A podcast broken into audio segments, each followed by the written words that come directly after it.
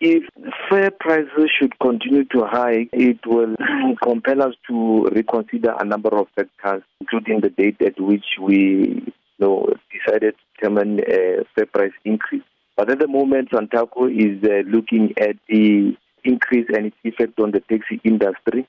We did, however, last year indicate that sometime this year we will effect increases and at appropriate time uh, we will make the necessary announcement. How does the fuel price increase affect not just commuters but the taxi body? The effect of the fuel prices has got a bearing on the operational costs of taxis across the country, considering that uh, the industry consumes at least uh, over uh, 30 billion rands of uh, worth of uh, fuel uh, annually and also the fact that uh, you know when you're talking spares, when you're talking uh, insurance and installment.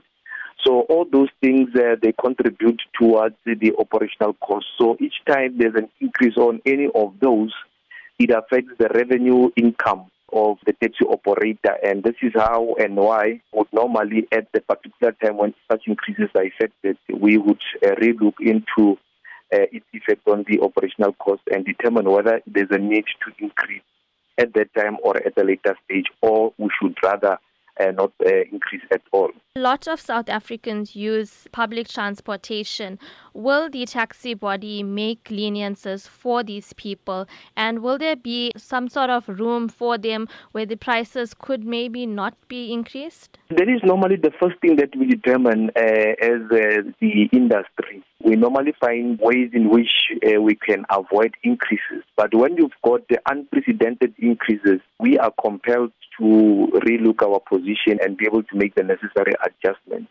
It is true that uh, the taxi industry in the main uh, provides a service to the poorest of the poor, and uh, these are the people that we are mainly concerned about. Uh, however, uh, in order for the service to continue to to be offered to them, it is very important that we keep sustainable and our fares are in such a way that uh, the operator is able to, uh, you know, sustain the business and not operate at a loss. Already we are hard pressed with uh, the current uh, cost structure, but we normally leave the last negotiations of uh, the effect of fare increases to our subsidiary structures, the local structures, and the and the regional structures. And we hope we would be able to come up with a solution for our commuters.